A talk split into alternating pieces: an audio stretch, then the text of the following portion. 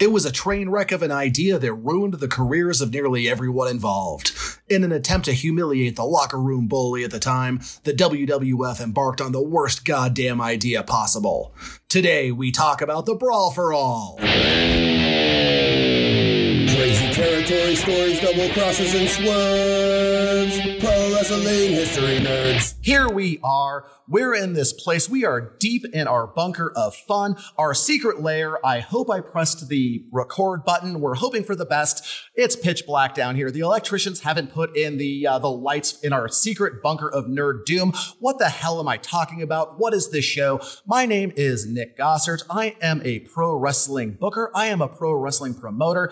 I am a ring announcer sometimes, but more important for today and right now, I am a professional wrestling history nerd, and I am here with the cousin it to my lurch. It's Chongo Bronson. How are you, man? Shoots and ladders, man. I'm capital here in the bunker. It's a little dark, but you know, we have the spark of entertainment for you, the people. Hello, nerds. We're so happy right now, not just to be doing this show and talking about what we're going to be talking about, but here in the state of Colorado, pro wrestling is back full audiences, full houses, big shows.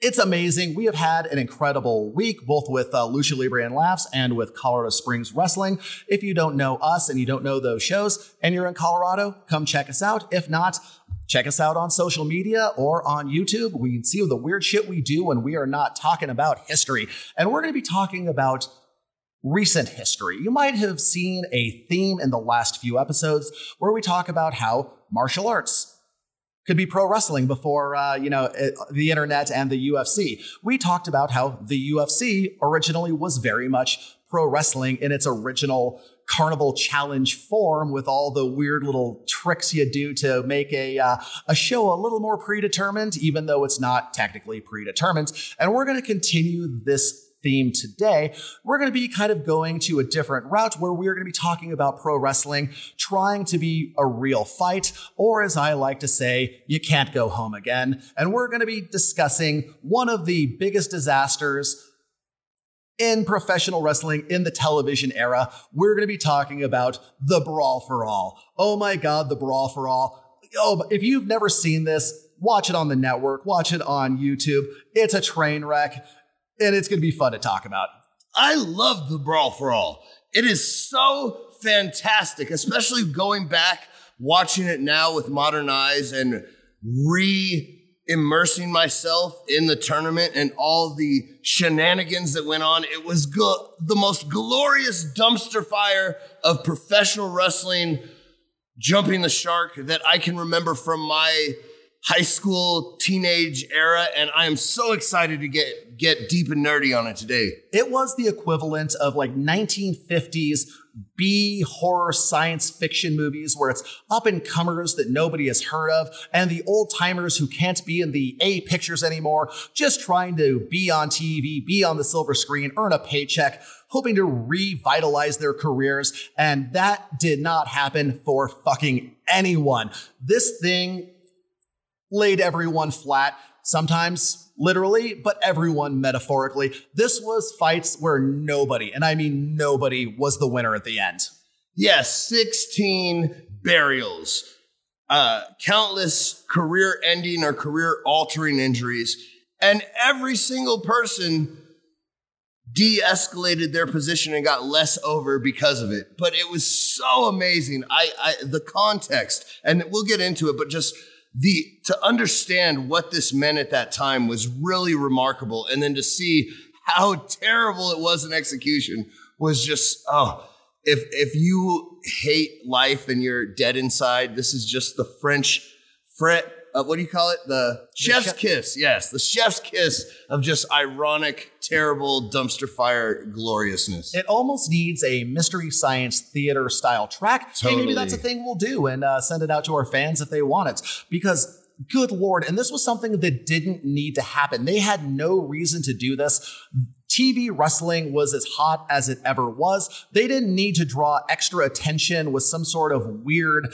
um, stunt like this. This was the Monday Night Wars. This was the Attitude Era. But for reasons which will still be hard to understand at the end of the road.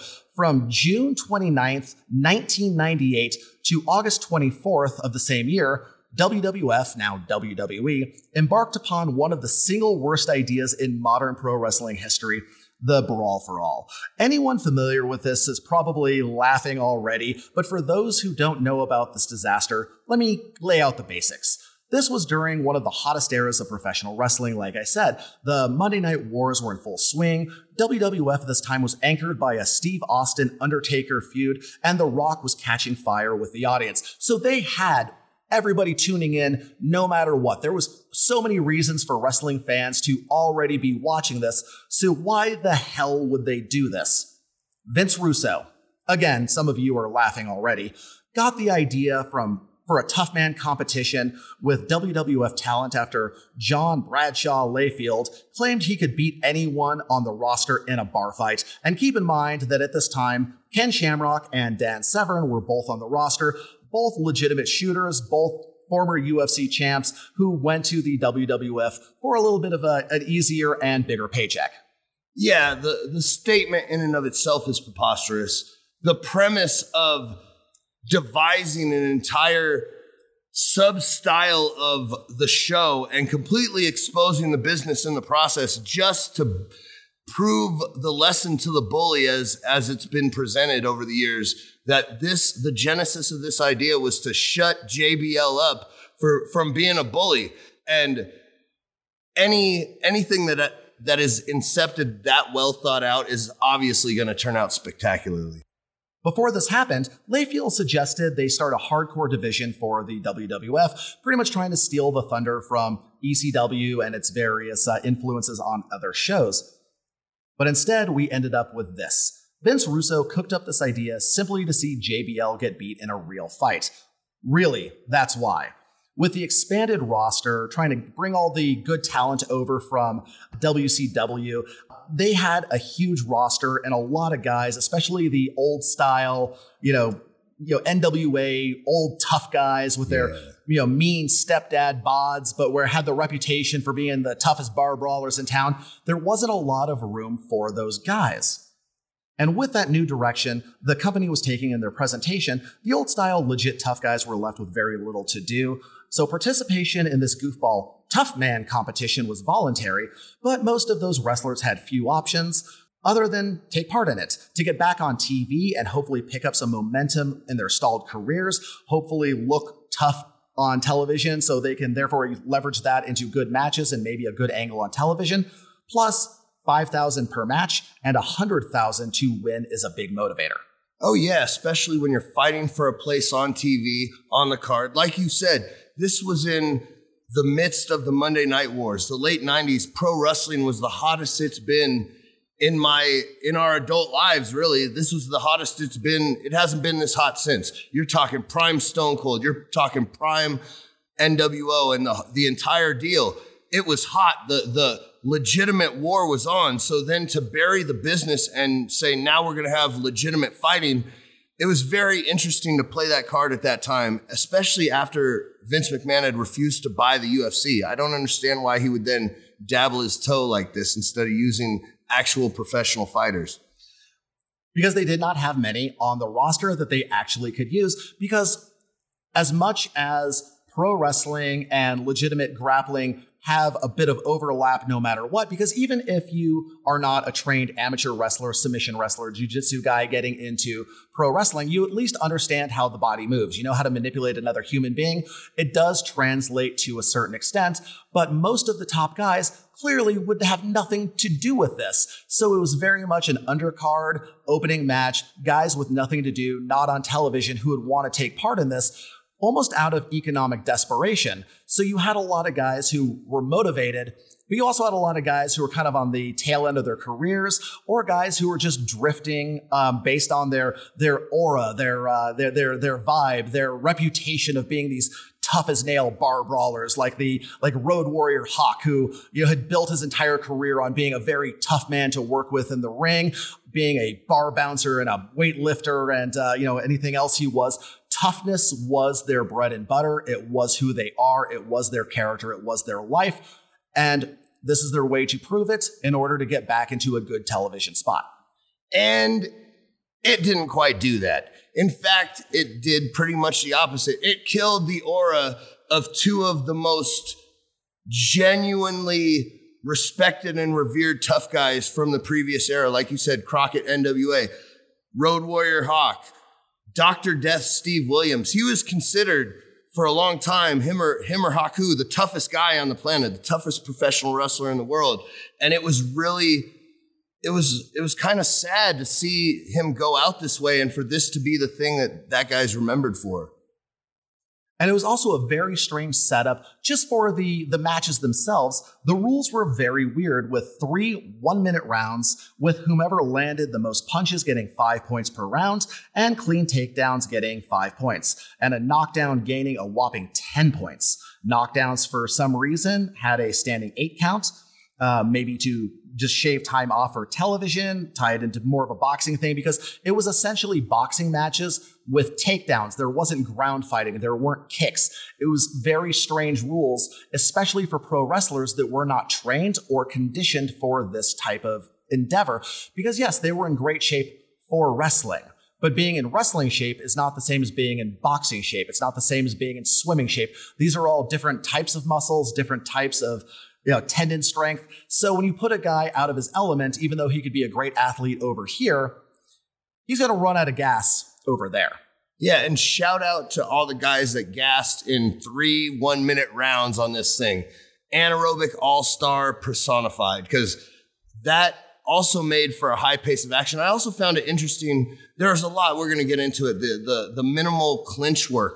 I thought that was going to be play much bigger role with the rule set. It's basically boxing with takedowns. I thought the the clinch and the dirty boxing was going to end up being much more of a factor than it was. Yes, because uh, unlike many of the wrestlers we have talked about, you know, through the 1800s from the carnival days to Muldoon, uh, the, the type of guy who had a solid Greco Roman background really doesn't exist in pro wrestling per se. A lot of those guys, because that's not an exciting style, they either have to get away from it or they go to MMA or they just stay in wrestling or they get a job at Best Buy.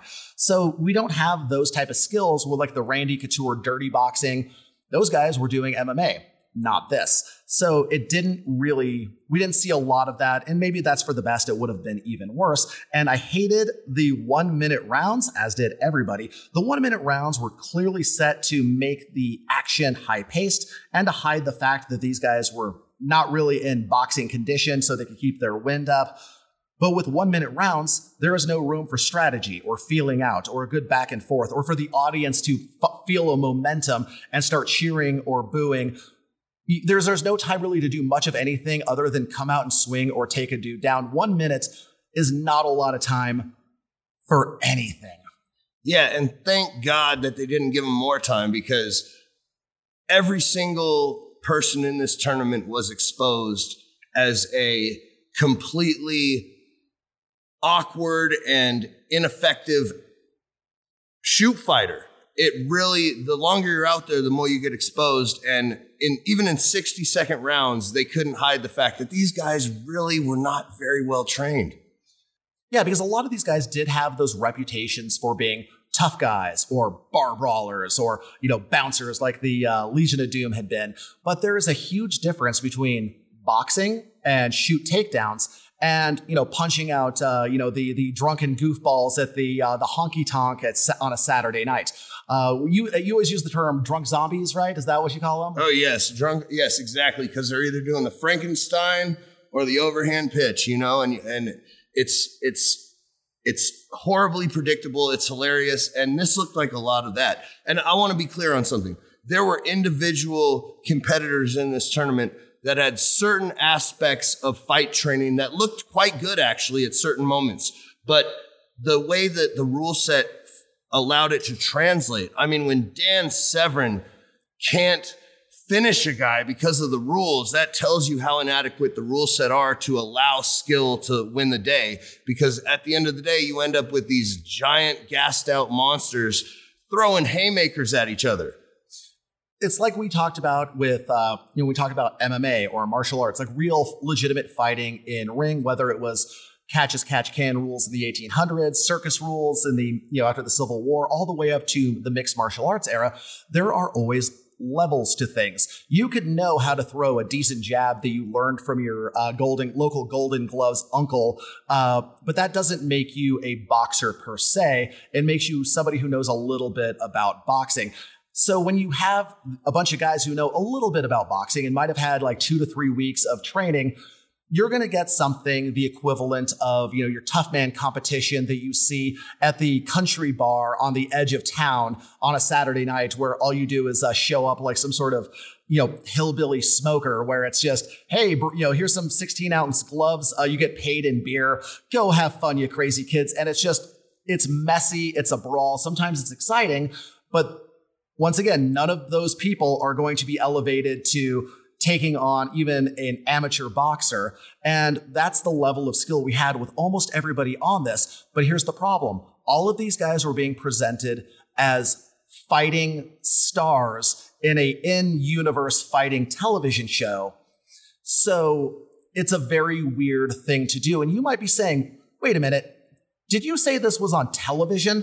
Because this feels like something today would have been like a weird online exclusive, some sort of weird network reality show, yeah. something that would not be presented as a marquee thing, more like just a weird side quest bullshit for uh, kind of like, it would almost be like the uh, Ultimate Fighter season four, where they would take a bunch of guys who are kind of washed up, directionless, and say, hey, let's, guys, let's put you guys in here. You're going to do something you're not comfortable with. It'll be exciting, it'll be dramatic. And at the end of the road, you know, somebody's going to win and they get to do something cool because of that or just win money. But no, these things were just dropped right in the middle of Monday Night Raw, which is one of the worst fucking things you can possibly do when you have these very stylistic pro wrestling matches in that modern pro wrestling television style or you know how it was in the late 90s and then you juxtapose a bunch of people that you have seen on television doing that but now it's a real fight. It's being called a real fight when in universe we are accepting the suspension of disbelief reality that I thought we were watching real competition and real fights. That's the emotional story you're telling. And then midway, we say, none of that was real, but this is real. And it's terrible. Yeah, uh, it was it was a weird thing. They did have a, a decent spin on it in that it was another version with different rule sets, and that's why these some of these guys were out of their elements. And I think that was a pretty good corrective spin after they saw that these guys did not look like professional athletes doing what they are paid to do.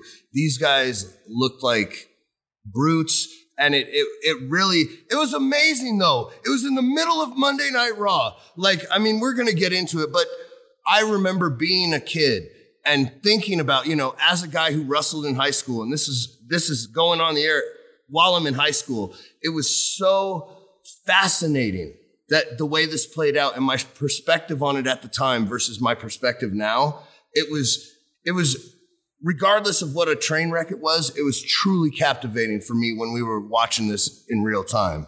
And they had to present this on the same level of excitement and anticipation as the worked pro wrestling matches. Because keep in mind, once again, this is when we're seeing The Rock, we're seeing The Undertaker, we're seeing Stone Cold Steve Austin. People are going fucking crazy for these huge, charismatic, now legendary stars.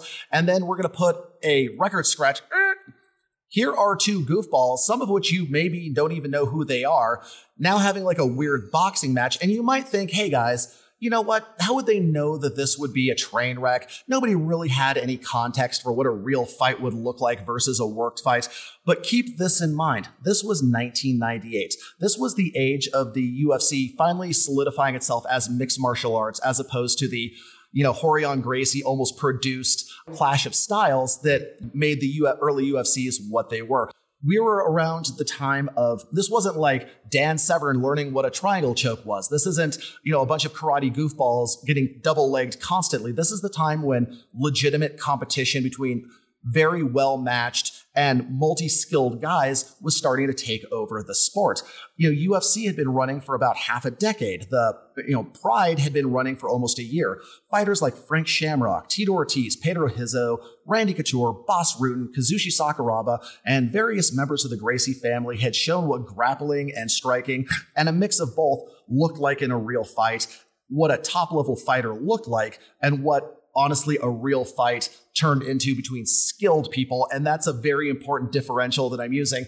Skilled strikers and a bunch of uh, you know brawlers who can clear out a bar on a uh, on a Saturday night in the honky tonk on the edge of town. Those are two different aesthetics and two very different levels. Yeah, and it was also very interesting because keep in mind they had Ken Shamrock billed as the world's most dangerous man, fresh off his UFC run. He was pro wrestling's, he was the proto Brock Lesnar, right? He was the guy that pro wrestling fans could hold up and say, this guy could potentially beat any other fighter on the planet.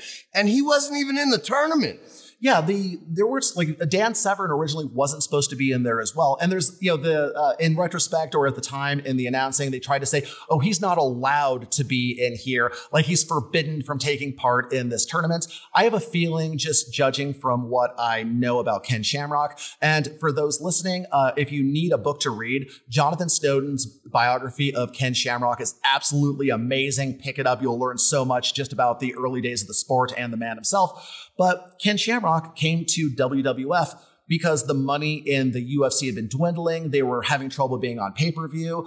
Um, and, you know, not a knock against him, but Shamrock really was a very injury prone fighter. You know, he uh, he, he, would wreck himself constantly, have to drop off fights. That's why it wasn't at UFC 2. He had a knee injury and pancreas. Uh, almost ended everything there. Uh, that's why he dropped out after his semifinal fight in UFC uh, 3. So when you go to pro wrestling, which beats the shit out of you, but it could be a lot easier than the shoot style he'd been doing in Japan and the actual fighting he'd been doing in the UFC. And the money they were offering was good, 100K.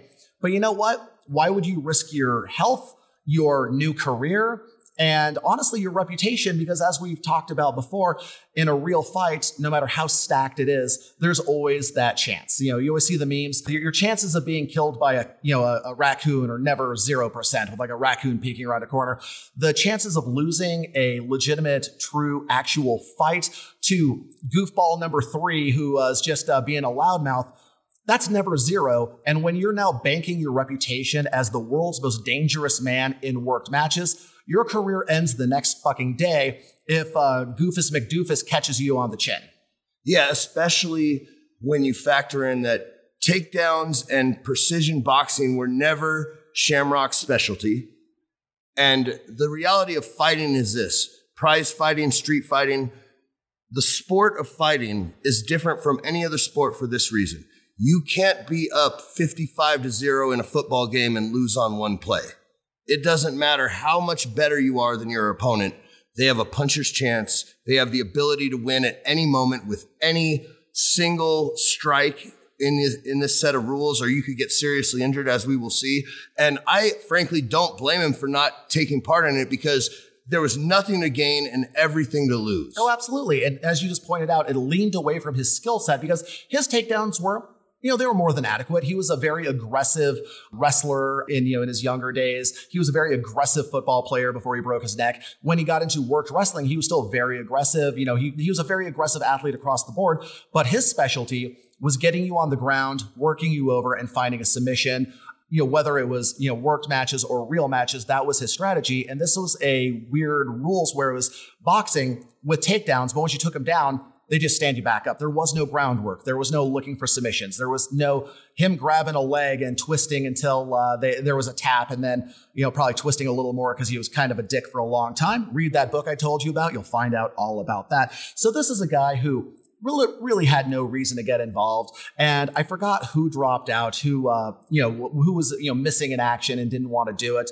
But they, Dan Severn did go into this. And I'm very curious, and we'll discuss that after we discuss his match about why he did it and what the ultimate uh, consequences thereof were.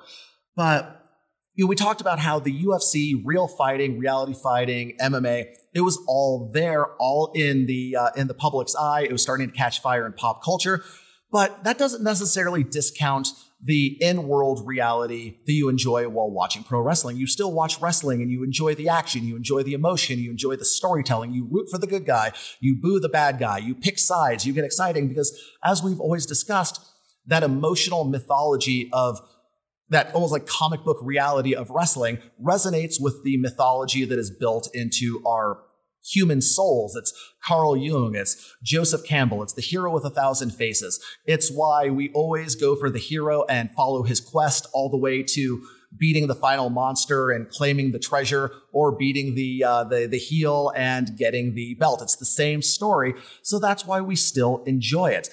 It's just like how we learned that Hong Kong kung fu movies and American martial arts flicks like Bloodsport aren't what real fights look like, but we still emotionally connect to an unrealistic fight based on excitement and characters building so we have someone to root for and against, just like in pro wrestling.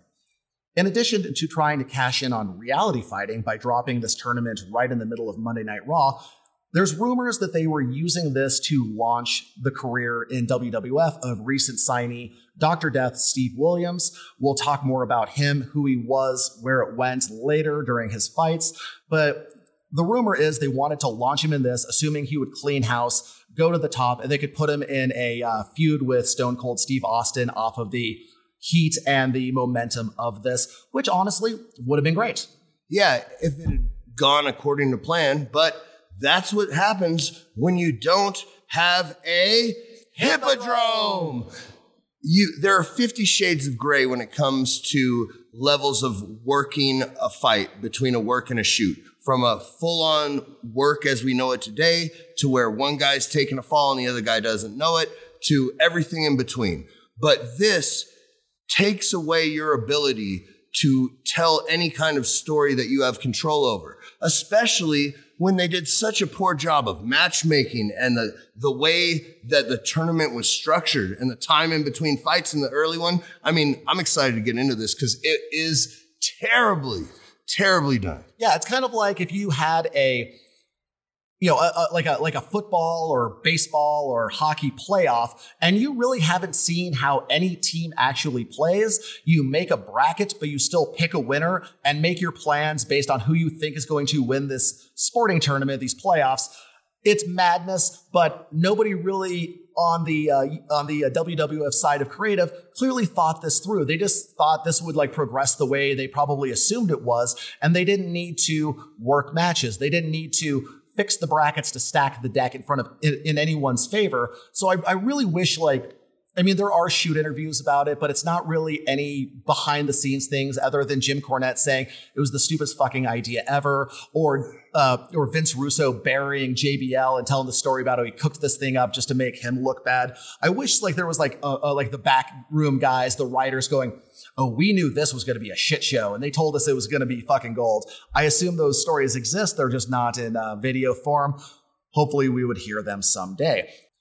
Because as we have discussed again and again and again, when we talk about how a worked match in the long run makes more money than a legit fight, WWF would soon learn the lesson that pro wrestling, as we know, in order to make real money in the long run, you can't count on real matches to go your way.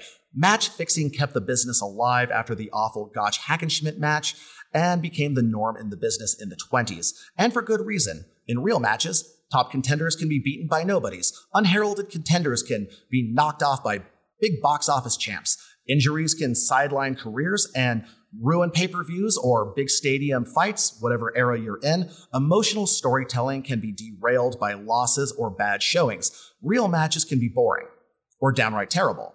So wrestling became a work to become entertaining, then transitioned into pure entertainment as a work because that's how you make money in the long run. I mean, you know, for the MMA fans again, like how how how many terrible, truly terrible fights did Anderson Silva have in the middle of his, of his title reign when he was getting bored?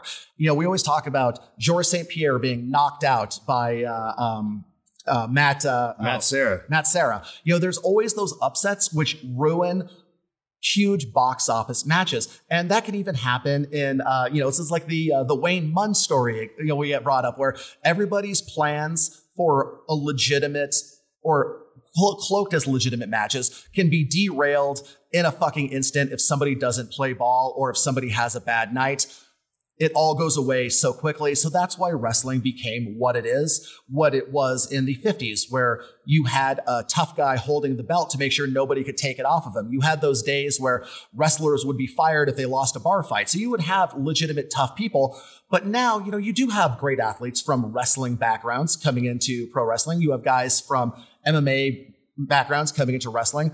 But this was kind of like a weird era where it was like a lot of like like South and te- you know Southern and Texas tough guys who just kind of transition into wrestling organically. Football players transitioning into it because those guys had nowhere really to go with their uh, their athletic background. So these weren't guys who were great fighters outside of clearing out the uh, drunken doofus who tries to challenge them at the uh, the bar at two in the morning.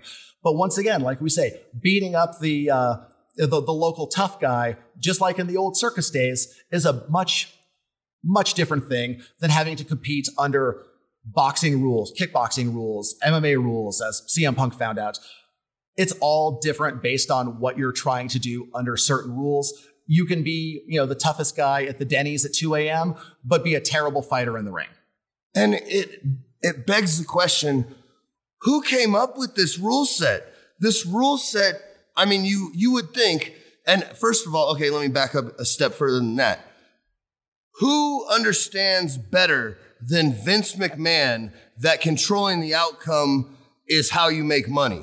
It, it really is remarkable that they went so far to truly give no fucks about who is coming out of this thing. It makes me think that maybe the idea was we're going to let this be the train wreck. We're going to let this derail as many of these guys as it's going to derail so that everyone understands what a terrible decision this is and we never have to do this shit again. Because the fact that they didn't even take the so obvious steps to like protect the guys they wanted to, to go further in the tournament, to calculate age or style versus style. It's remarkable to me that they threw this out there with no bumpers, no safety net for it, and it became as bad as it could possibly be. Well, I feel like it was okay because this was the age of spectacle, pushing the boundaries, pushing the limits, doing the craziest fucking thing you could possibly do for the sake of ratings in an era where they barely had dug their way out from almost bankruptcy to become bigger than ever. And that was all based on shock value and doing crazy things. And that was true for a lot in that yeah. kind of like that final pre-internet era time where it would be, hey, you know, you see those like video cassette ads on, uh, you know, on, yeah, on TV. Girls Gone Wild, Girls Gone Jerry Wild. Springer era. Yeah, Jerry Springer, uh, you know, bum fights, like all this crazy shit where people, you, I think they were banking on bringing in the audience oh, yeah. of the fucking like, you know, drunk bros who are like, oh man, you see those dudes fuck each other up? Yeah. So I totally like, I'm I, clearly this is just conjecture and me guessing, but I feel like this was, you know, Vince McMahon okayed this to try to grab another demographic on top of his already huge growing audience on television at that era during the Monday Night Wars. He was trying to grab the frat boys who wanted to see human train wrecks, uh, you know, just just something so fucking just crazy and awful that they're going to watch again and again on their uh, you know home recorded VHS VCR thing. Remember those? Those were a thing once. They he was going for an audience that you know is terrible people, but it's still ratings. I feel that was the plan without a lot of back of the brain idea on because it's like these were all mostly mid card or you know nobodies or people who had nothing to do at that time. So I don't think he cared a lot. He was just like, yeah, yeah, whatever. We'll do, we'll do that as a fun thing. And I'm just worried about what's going on at the next pay per view. That's my guess. That's what I think happened because that's you know how I, I feel like it played out. Yeah, that makes sense. I mean, UFC was still considered a bit of a spectacle. This is still a few years before the first season of The Ultimate Fighter, where it truly became accepted in mainstream, where it was on TV, non pay shows. This is also like celebrity death match. You know, the uh, South Park was still like a pretty new show at this time. We were just coming of like our generation was coming of age, that self aware, postmodern, ironic flavor of of entertainment. And and you know, Jerry Springer, Crash TV, you know, CKY2K, like this is all coming out at that same time. It was it was punk rock in its own way. Yeah, Jackass, you know, same era. Yeah, and totally. This was with MMA, uh, UFC. This was that era where they were falling off the pay per view, uh, you know, uh, map. That's why guys like Severn and Shamrock and you know Tank Abbott, they all went to pro wrestling because it was secure paydays as opposed to, oh, we may have to move the venue to a different state at the last minute. Um, Pay per view companies were dropping the UFC left and right because this is before unified rules. This is before Zuffa. This is before they tried to present it as a legitimate sport. The idea that, um, uh, you know, as we talked about in the UFC episodes, they were presenting that as some sort of like crazy gladiator deathmatch, Mortal Kombat in real life, which gets you attention, but also gets you attention from athletic commissions and uh, like Republican lawmakers like McCain who tried to chase them out of every town. So they were a victim of their own success in that realm and they had dwindling business opportunities for quite some time and that's why they i feel like uh, wwe uh, f you know wwe now wwf kind of saw that gap to fill to kind of pull in the uh, UFC fans that couldn't really find UFCs unless you're renting them at Blockbuster. So I can see there was a reason behind it, but I feel like in retrospect, we look back and go, that wasn't a very good plan. But you know, sometimes in the moment you go, we we're winning on every level. Everything we're doing is a home run. Let's just fucking do it because you know we don't have bad ideas, right? So they progressed and they went with this on television. But what unfolded was an absolute mess. It ruined the mystique of several stars, led to several injuries and upsets that the company didn't expect or appreciate. The audiences hated it chanting, boring, and we want wrestling. Jim Cornette called it the stupidest thing that WWF had ever done. Sean Waltman called it the dumbest fucking idea in WWE history. And who boy, were they right. So again, they were just dropping this in the middle of Raw on Monday nights. And the first outing saw Steve Blackman take on Mark Mero and Mark Canterbury fight JBL on the June 29th, 1998 edition of Raw. Mark Mero had pretty much nothing to do on WWF television. He had a hot run under the gimmick of Johnny B. Bad at WCW, which was not legally transferred to WWF when he jumped ship, so he came in just as Mark Mero without this fun gimmick character that everybody loved. So the former amateur boxer, Mero, saw a great opportunity to be featured on TV that he thought would go someplace good, but unfortunately, he couldn't stop a double leg takedown to save his life, and Blackman landed double leg after double leg, cruising on points, while the crowd hated every second of it. And in the other match, JBL beat Canterbury on points with aggressive boxing, or, well, brawling, I guess is what we would call it objectively. Yeah, I don't think it, it earns the classification.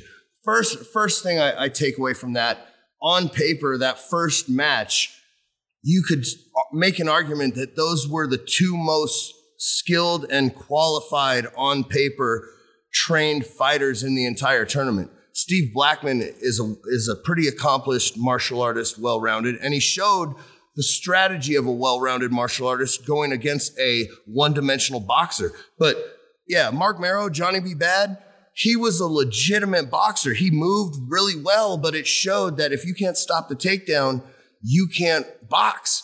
And because of that stylistic matchup and the rule set, it just led for takedown after takedown after takedown, and they spent half the fight just getting back up.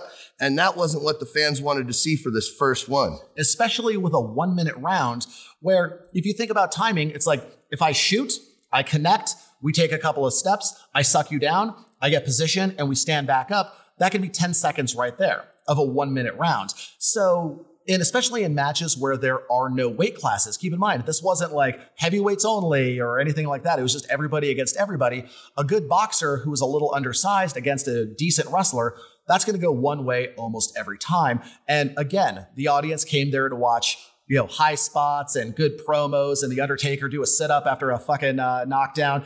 People want, came there to watch wrestling, not this. They hated it big time, but they were already committed and they continued. The next round was Brakkus versus Savio Vega, with Vega winning on points in one of the few entertaining matches of this whole thing, since they just went at each other like Don Frye and Takayama and Pride. And Road Warrior Hawk versus Darren Droz Drozdov on July 6th. Droz, if you don't remember him, uh, he was one of the funner parts of Beyond the Mat. Go watch that, it's a blast. Hawk came out in full Legion of Doom makeup, so points for that. The fight was a sloppy bar fight, brawling end with a draw. So they, they pretty much fought to a draw. It was just sloppy takedowns, sloppy punches. Um, I think they were going to have a rematch, but Hawk was hurt, so no rematch. Droz advanced, and Hawk's tough guy mystique was gone forever. There was one cool moment in this fight where Hawk's mouthpiece got knocked out and Droz spit his out.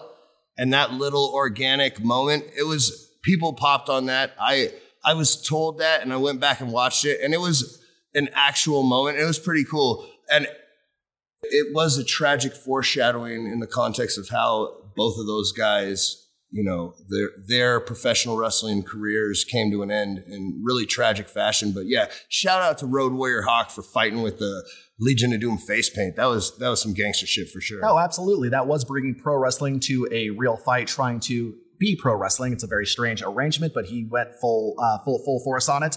But the, the the Road Warriors, the Legion of Doom, those two guys had been banking on this career of just that aura of just being the toughest motherfuckers you will ever face off against. And then when they come out, he comes out for a real fight, and he's throwing just like bar brawl or p- arm punches. He doesn't know how to put his hips into anything. He's he's just being a just swinging and swinging and swinging, and the other guy's not going down. But the other guy's also not really a great fighter. You just go go oh.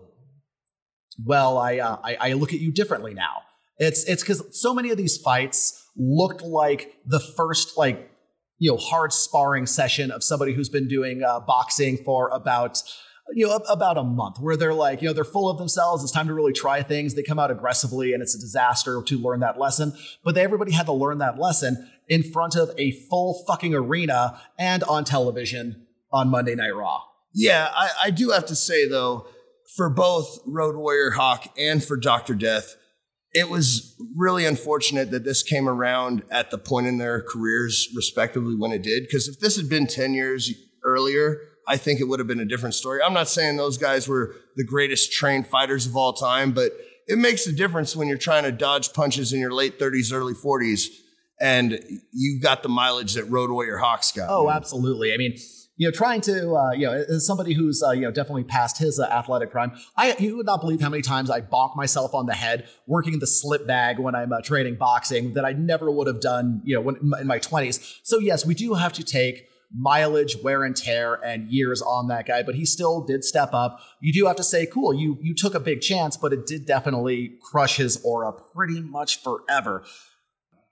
The next first round outing featured Bart Gunn versus Bob Holly, which looked like two wrestlers who had spent a few weeks training to box part time. It looked like those like those uh, like UFC like six through tens where a wrestler learned to box to try to beat up the jiu-jitsu guys and he he was just arm punching like hips flat footed didn't really know how to do anything but put his uh, fists out there and Bob Holly was definitely bringing some pro wrestling to it. Like after they come out and meet the rules, he like shoved Bart Gunn from behind and then like shoved him at the end, like being very pro wrestling about it, which is kind of weird to do in a shoot, but that's where his brain was. Can't really uh, talk too much shit about it.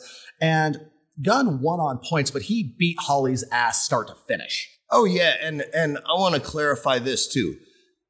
Skill aside, these are big motherfuckers that are throwing bombs.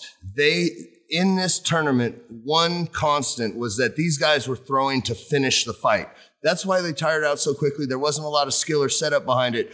But man, when they hit each other, it was serious. And Bob Holly, he's not a little guy, but he's he's not Bart Gunn size. And man, he took some shots. Oh, absolutely. He got he got his uh, his world rocked several times. It's more a testament to his uh, tough head uh, than anything else because there's really been a you know a, my- uh, mythicizing, mythologicizing, however we want to put it, making up fake words. But there's been a mythology built around Bart Gunn as being this uh, unheralded underdog with these amazing boxing skills, and really his boxing was terrible. But he just could. he- but yeah, he was just in good shape and could. He had like two. His right hook was fucking fantastic. Yeah, totally. And he could time it very well. And sometimes that's all you need at this level. He was a guy that had been in some fights. He wasn't a trained guy. One way you can tell, there's certain tells. When you watch some of these, like when he's going against Godfather, uh,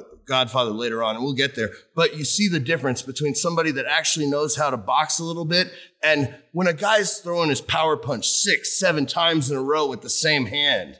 You know, that's just bad boxing mechanics. But goddamn, when he was hitting them, man, there was so much snap behind it. That guy is a, he was like throwing to take people's heads off. And when it hit, man, it delivered. and he had the conditioning to keep doing it.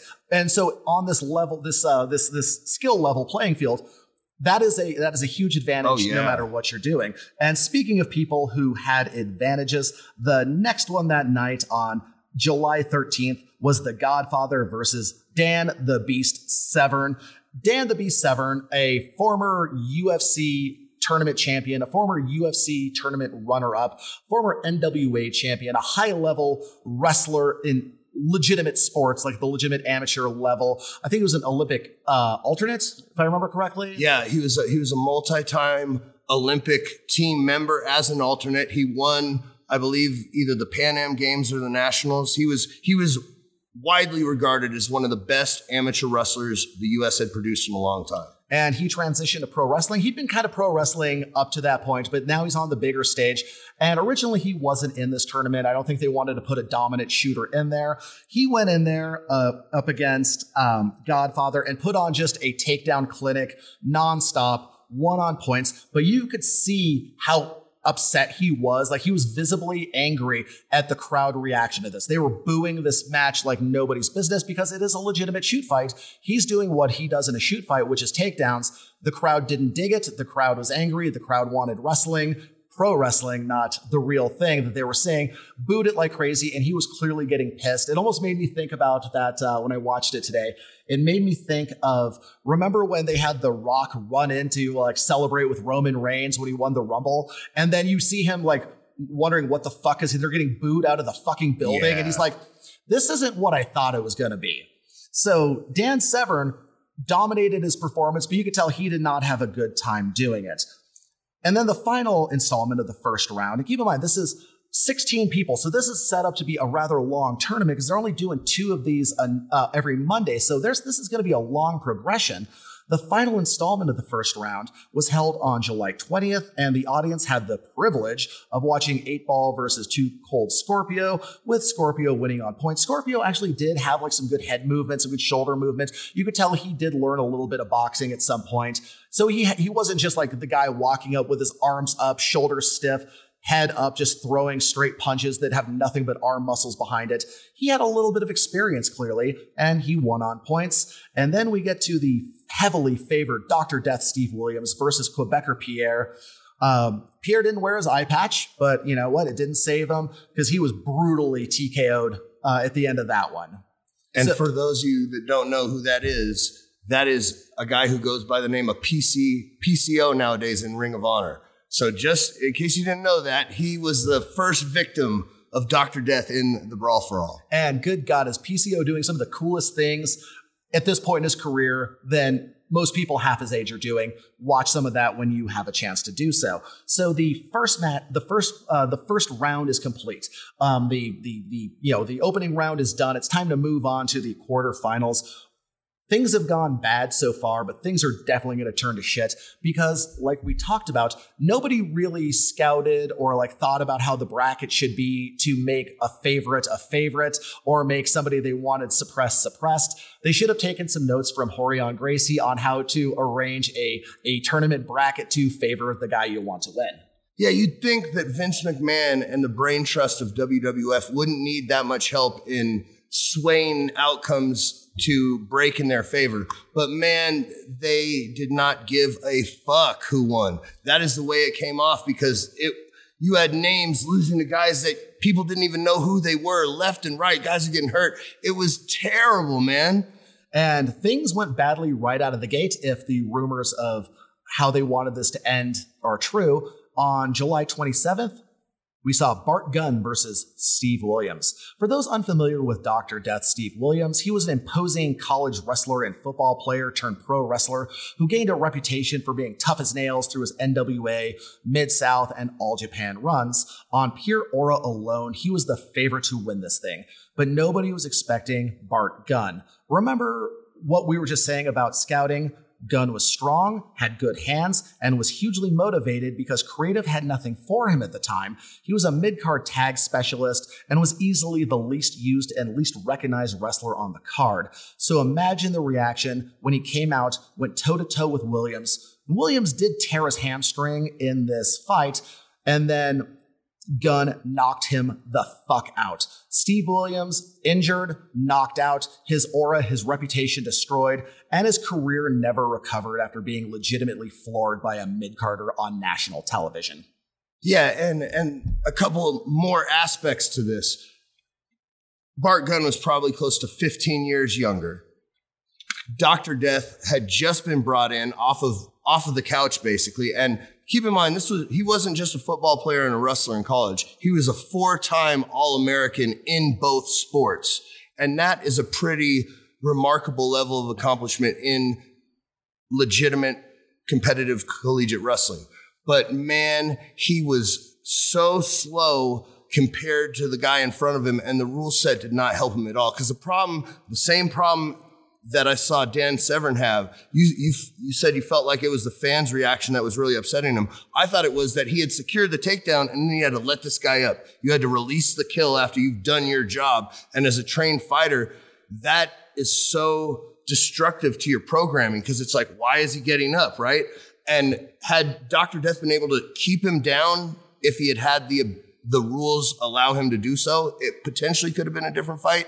But the rules being what they were, it was inevitable that he was going to get hit with one of those time bombs, man. And speaking of Dan Severn again, on August 3rd, we have our next fight. Scorpio versus Godfather. That's right, Godfather is back because Severn backed out, officially claiming he had nothing to prove, but probably realized he's not getting paid enough for this shit show that was getting slaughtered by critics, and was pissed at how the crowd booed him mercilessly and how that could affect his TV run and his fandom.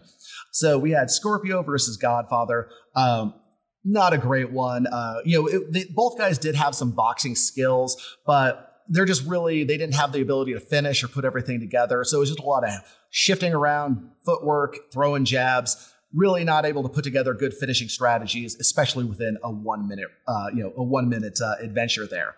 And then moving to August 10th, another uh, return, Mark Mero. Mark Mero's back versus Bradshaw. That's right. Mero is back because Blackman hurt himself while training and had to withdraw from the tournament. And they didn't have alternates. They didn't have like alternates doing a match so somebody could be plugged in at the last minute. So Mero advanced after losing and was beaten down by the brawling style of the much larger JBL. Yeah, so first first on that first match between Too Cold and the Godfather, before the match, the Godfather came out with his hose and offered his hoe to Too Cold to let him have the match, just like he would for a regular match for WWF at the time, which is amazing that he cut a promo with boxing gloves and his hose in the ring and then proceeded to get into a shoot fight. And shout out to Uncle Too Cold because he was probably one of the shortest guys in this tournament. And I can tell you from personal experience and training with the man, he's got some hands. Uh, you know, we and then you know, moving along, you know, Savio Vega versus Droz. Droz won on points, most likely because Vega aggravated an old arm injury, and honestly, he was never the same. That arm injury became permanent, and this essentially ended his WWF career. On August 17th, Bradshaw versus Droz. Droz was tough, we saw that against uh, Road Warrior, uh, but not quite tough enough against a man of Bradshaw's size and aggressiveness, so he lost on points in another, you know, bar brawl style match. And then we get Godfather versus Bart Gunn. Godfather, like we said, he was a big guy, had a good reach, uh, had some boxing ability, some footwork, things that Gunn did not have. But when you've got power, aggression, and the ability to take a uh, punch, sometimes that's all that matters. Uh, you know, he was actually landing on Gunn enough that Gunn went for takedowns, couldn't really get much. He had a, his his single was clearly terrible, and Godfather used that reach just to jab, make the jab, make the jab, but he couldn't put it together. Godfather wore down and was KO'd by a right hook from the southpaw Bart Gunn. And I want to talk about southpaw because boxing is a hard thing to pick up in a short amount of time already picking up boxing in a short time and then having to box a southpaw, nope, bad time. You're not going to enjoy yourself because an aggressive southpaw comes from weird angles. We're both southpaws. And I honestly put at least a third of my success on the fact that I just, I'm, I'm a southpaw and people didn't know how to read it. Yeah, a couple things about that. First, the more trained you are, the worse a southpaw can throw you off. But also, the less trained you are, the more the simplicity of a Southpaw's game can just devastate right out of the gates. Now, I want to say this in watching the tournament back, this was the best fight in the high in the whole tournament, in my opinion, because it was definitely a brawler trying to land that haymaker against Godfather, who's probably about six foot six, and he had a legitimate jab and he had a legitimate takedown defense, relatively speaking, for the match. And it went back and forth. He was keeping him away, he was playing the distance, and he was outboxing the brawler. But once he started getting tired and Bart Gunn started landing these vicious shots, and here's the other thing about being a southpaw you can commit your physics to the punch with more confidence because the difference in footwork and angle makes it so that typically when the lefty throws that left hand, he's done the work to set up the angle. The guy's going to be where you're aiming at. So that's why lefties throw with just such reckless abandon. And we saw that here, man. Oh, absolutely. Because you know you have that right hook, and when you're boxing and you're an orthodox fighter, um, and you're throwing that right hook, it comes from a much different body mechanics than your lead right hook off of a southpaw. So it comes from a different angle, it comes at a different speed, it comes from a different position. That unless you spar with a very strong southpaw, you're not going to know how to defend it very well. Yeah, and when when you're talking about a guy throwing when his left hand's in the back as a southpaw and he's throwing that left with everything he's got, it's like a quarterback throwing a Hail Mary. He's following through complete rotation that lead hook is now loaded and coming from so far away that you, and the body's almost turned you can't even see it coming. And he hit godfather on the button with that hook. He threw this lunging straight left that missed and it cocked the right. He came back with the right and he almost knocked godfather's head off oh yeah. i mean that was that wasn't being knocked out. That was being knocked the fuck out. I mean yeah. it was it was like it was one of those oh. It was ugly. Like the the way that his body was laying on the on the ring with his head over the edge. And there's no like by modern eyes we're like where's the doctors? Where's the referees? He was knocked the fuck out and just laying there like a limp puppet. Yeah because once once again i want to just reiterate this. His technique was very bad but it was great for what he was doing because you know, he he kept his hands up, but he kept his elbows out, so his body was exposed. Yeah. But he kept taking these body shots from very amateur punchers who didn't know how to put much into it or like really find the liver or the solar plexus.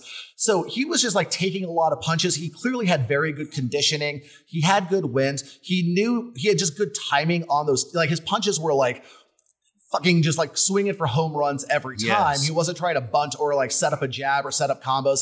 He was just swinging for the fences, but he had good accuracy and good power. And that's all he really needed for what he was doing. And good conditioning because he was throwing with malicious intent and he wasn't gassed in that third round. Because that's the problem with throwing all your weight behind your punches and not picking your shots. You're going to tire quickly. You are now doing explosive anaerobic movements, and you can only do so many of those. But his conditioning won him this fight for sure because he was losing technically in the first round and he came back, man. It was a beautiful match. Yeah, he did not pace himself whatsoever. I mean, it's one minute rounds, but still, for anybody who is not boxed, kickboxed, done MMA, done any sort of fight sport, go put on a pair of gloves, you know, find a heavy bag, um, find a, a, piece of meat hanging from the ceiling, Rocky style, and just hit it as hard as you can, nonstop for one minute, and tell me how you feel. So this is very impressive, despite the lack of finesse, the lack of nuance and strategy on a physical brute strength level. This guy just had it going on, and that's what carried him this far. And this sets up the final match, the big match. And that's where we're looking at him versus the guy that this whole thing was centered around to make him shut the fuck up, JBL.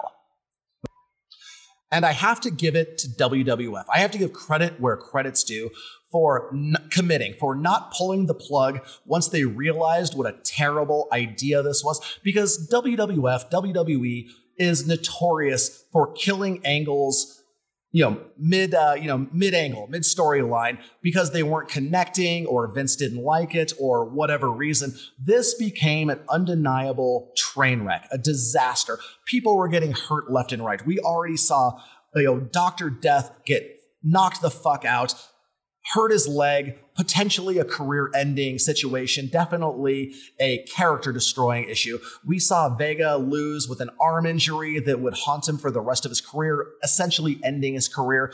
We saw uh, you know, an unheralded mid carder in a tag division knocking people out left and right. We've seen momentum killed. We've seen momentum built from people they didn't expect it from. But God bless their little hearts. They saw this to the bloody, violent end. They probably looked at the bottom line on a piece of paper that some nerd handed them and realized that they were past the point of no return. They had lost so much on this that they might as well get some sort of payoff out of it.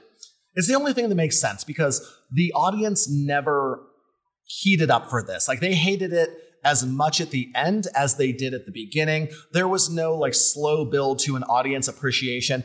This was a shit show from day one, and there was a giant pile of injuries and ruined reputations already in the rear view, but they brought it to this. They still had JBL. And JBL wasn't necessarily a main eventer, but he was a big star. He was a big presence on television, and he had been clearing house all the way.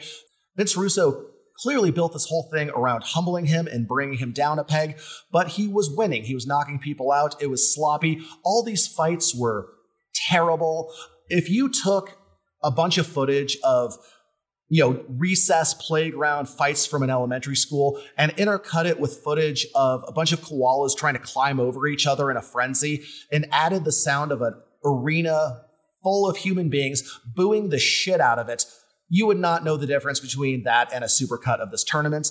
But here we are. We're at the finals. We're finally going to see who the toughest son of a bitch on the undercard or staying home roster is. And it comes down to JBL Bradshaw is ready to go against this unheralded tag specialist mid card left in the dust by his tag partner, Bart Gunn. And good God, did they bring it for what it was. They came out swinging. Gunn floored JBL almost immediately with that big right hook. JBL got back up to his feet for the standing count and was quickly KO'd with a monster hook yet again. If you watch it on YouTube, you find a video of this. It is an absolutely perfectly placed, not a great technical hook. Like we keep talking about how bad their technique was, but sometimes you land the perfect spot with the perfect amount of power. You get your timing down. You land that one punch you know you can land it's lights out. And JBL, I, one thing I don't know if we really talked about is how fucking big he was compared to some of the people he was fighting because there were no weight classes. And in pro wrestling, sometimes you see a guy and go, "Oh my god, he must be like a tiny little fella, like a like a bantamweight or a lightweight." And then you realize he's still six foot two, two hundred and thirty pounds. He has just been standing next to a guy who's six foot six, two hundred and sixty pounds. Yeah, JBL was the bigger man in this fight. You know, uh, Gunn is definitely not a little guy. He weighed in at 262 pounds. He's probably a good six three, And these are two grown ass men throwing with bad intentions. They and to JBL's credit, he is a tough motherfucker. He's a big six foot five, 290 pound Texan who doesn't back down when he's getting punched in the face. And that'll win you a lot of fights. But he took a fucking shot. And I feel like I'm a, beating a bit of a dead horse with this, but I have to say again, it was sloppy with terrible boxing skills on display, but at least it was quick, exciting, and had a definitive finish. And Russo got to watch his least favorite person get KO'd, so success based on what the concept was? Oh, yeah, I would totally throw away 15 careers to watch the bully get, get slept in the finals. Uh, and on that, you, you got to wonder how much he was sweating that JBL made it to the finals. That pro- he was probably so scared because can you imagine if JBL had actually won this thing? Oh, and that I feel like that was probably expected kind of at this point because JBL had dominated everyone he had stepped in the ring with up until this point. But that big, uh, you know, southpaw right hook from uh, from Gunn was just a little too much twice in a row within a matter of minutes. So he came within spitting dif- distance of proving Vince Russo wrong on every level, defying him, spitting, you know, pissing in the eye. I don't know where I'm going with this. And I don't want to like lionize him. Bradshaw was tough. He was also and still is a terrible human being on nearly every level. He got what he deserved. This really did build to an unheralded uh, Danny LaRusso versus the, the bully bad guy in the All Valley karate tournament. This ended up being storytelling at its finest by pure fucking accident in the sloppiest fashion possible, but that was still there. You still almost had that unheralded babyface to root for against an out and out terrible person, a heel in both real life and in wrestling. JBL is a dick. Ha! and he got knocked the fuck out. And when I talk about like limp puppet that Godfather got put in in the, in the semifinals, this was even worse because the truth is, if you watch it back, he probably a, a trained referee probably would have not let that fight continue after the standing eight count. Oh, no. He asked him if he was ready to continue, and it looked like he was not even present in mind. And to Gunn's credit, he charged forward and threw, gave him the two piece in the biscuit, and JBL got knocked the fuck out. It looked like the old fight night video games where the guy gets stuck on the ropes. It was glorious. And as Gunn raised his gloved hand in victory, Shawn Michaels on commentary declared, You're looking at a guy who has just made a name for himself in the business. Jim Ross added that Gunn might have opened the door to a new career. Oh, the irony of these statements, because a smart promoter who just saw this guy come out of nowhere, slaughter everyone, sacrificed a dozen careers or more, and now you have a guy with a crazy, you know, reputation for a right hook and tenacity and toughness. You would think you would find a way to capitalize on that. You would find a way to push this guy into a pay-per-view feud. You would find a way to make real money off of what was otherwise a fiasco, but unfortunately, we are talking about the WWF where that never happens. They had to bury the last piece of evidence of this thing ever existing, man.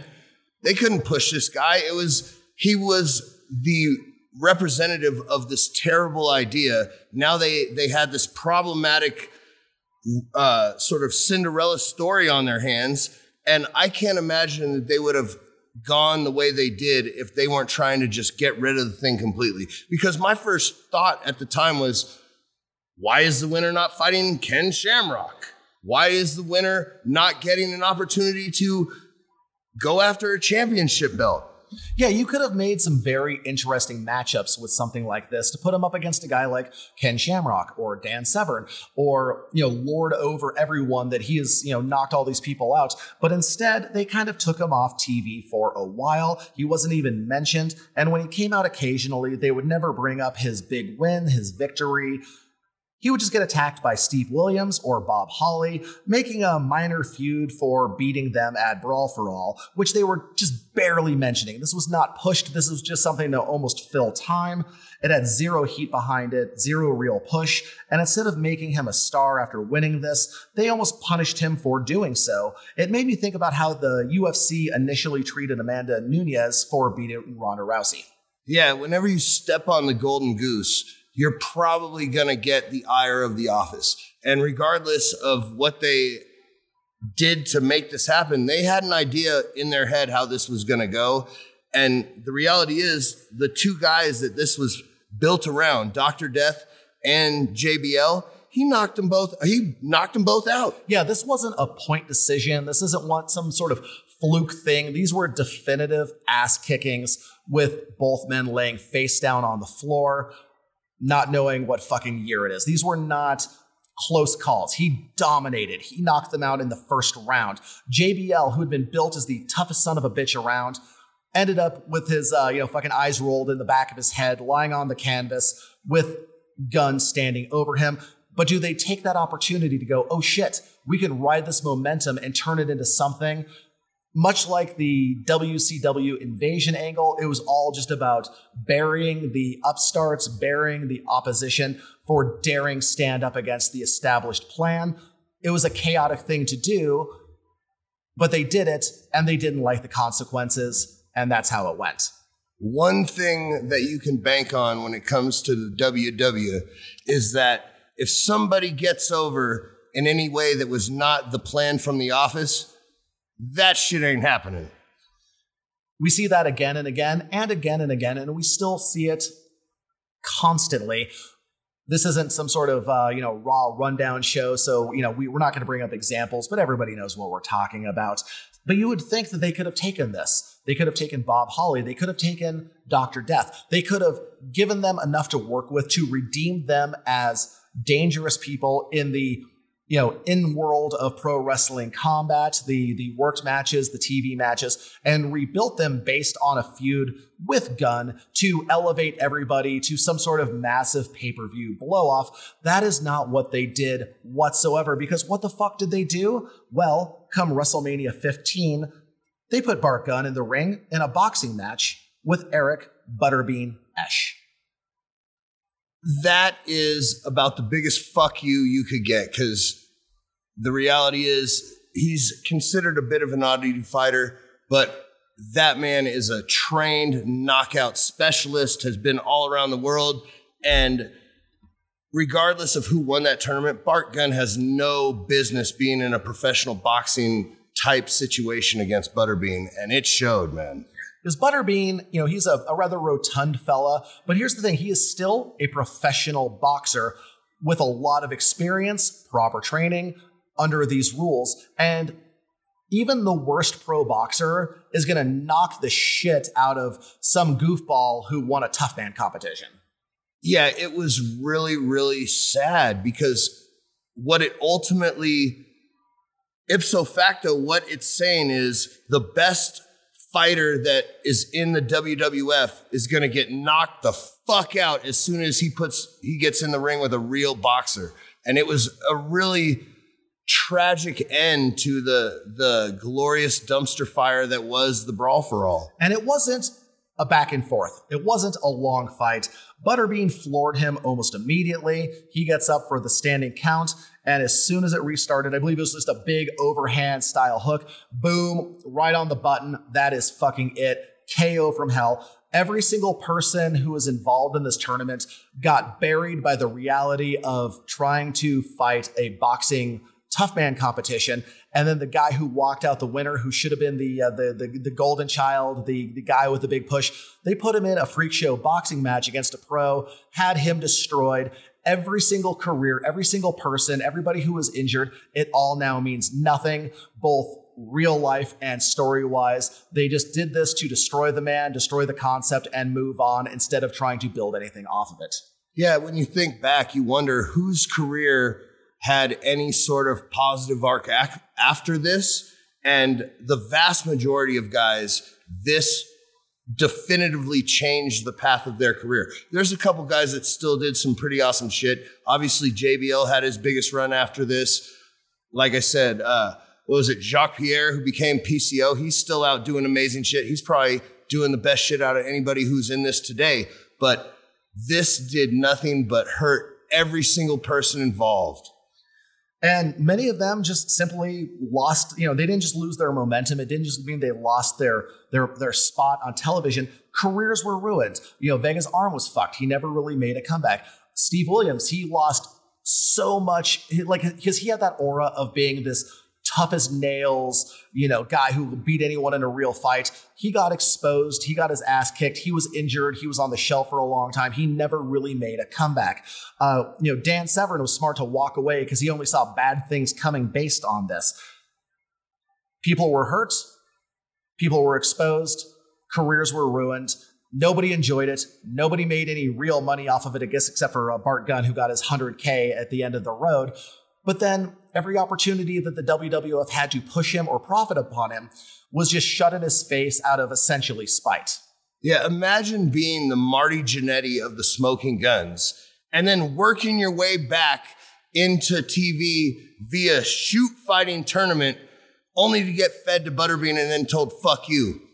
And it was, there really was no way to make this a good situation across the board because it was trying to take a weird ruled shoot fight and drop it into the world of worked entertainment matches. Think of it as if in the middle of a Fast and Furious movie, Vin Diesel had to legitimately fix a transmission halfway through the movie, not in character. He just had to fix, you know, part of his car but you know, like a three-hour movie, the middle 45 minutes is him just trying to, uh, you know, trying to, you know, fucking change his oil or whatever. It's taking too much reality and dropping it into the middle of the fantasy you're enjoying, and it isn't just bad objectively on its own. It poisons the whole fucking thing.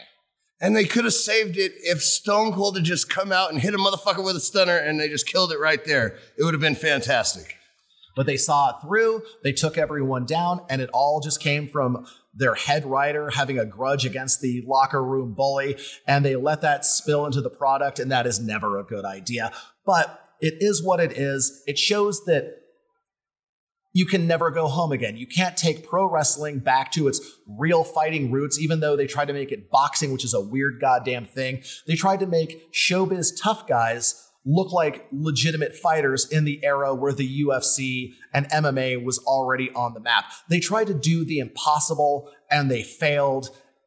But it's a fantastic train wreck. It's like watching, you know, like some horrifically bad movie. It's like watching Birdemic, The Room, half of Nicolas Cage's IMDb list. This is a train wreck, entertaining only as a train wreck. Yeah, and it, think of it in this context. Imagine trying to, like those glorious dumpster fires that you just talked about in cinema, imagine someone trying to get this made today. Imagine someone coming in 2021 to WWE and pitching the Brawl for All and them trying to put this on now.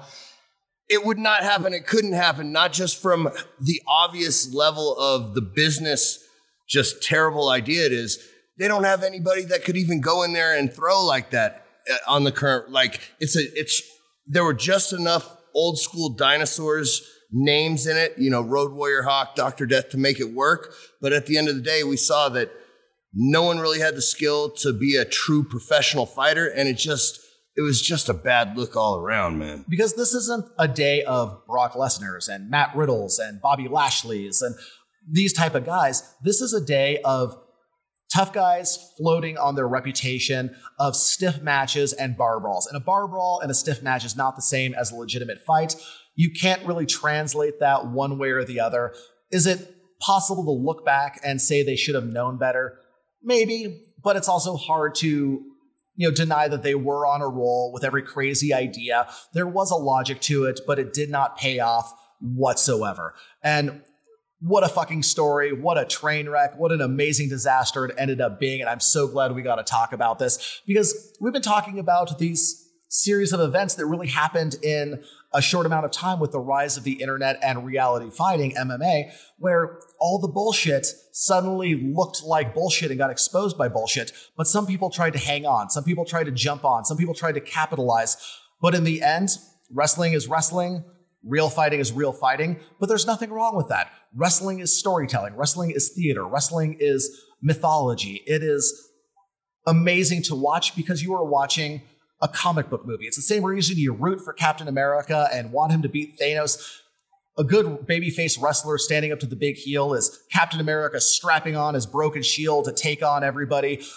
You, your emotions and your storytelling instincts are what's important, and they poisoned that well they shot themselves in the foot. They learned a lesson. Here we are.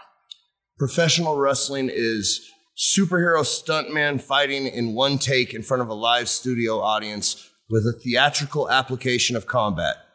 And this illustrated the difference between theatrical application and competitive application when you are specialized in the latter.